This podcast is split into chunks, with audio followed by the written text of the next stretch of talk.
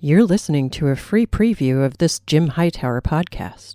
To hear the full version, please consider upgrading to a paid subscription. Why would anyone believe anything that a big corporation tells us? Corporate powers use lies as a core element of their business strategy. I'm not even counting the tsunami of polished, poll tested lies they call advertising.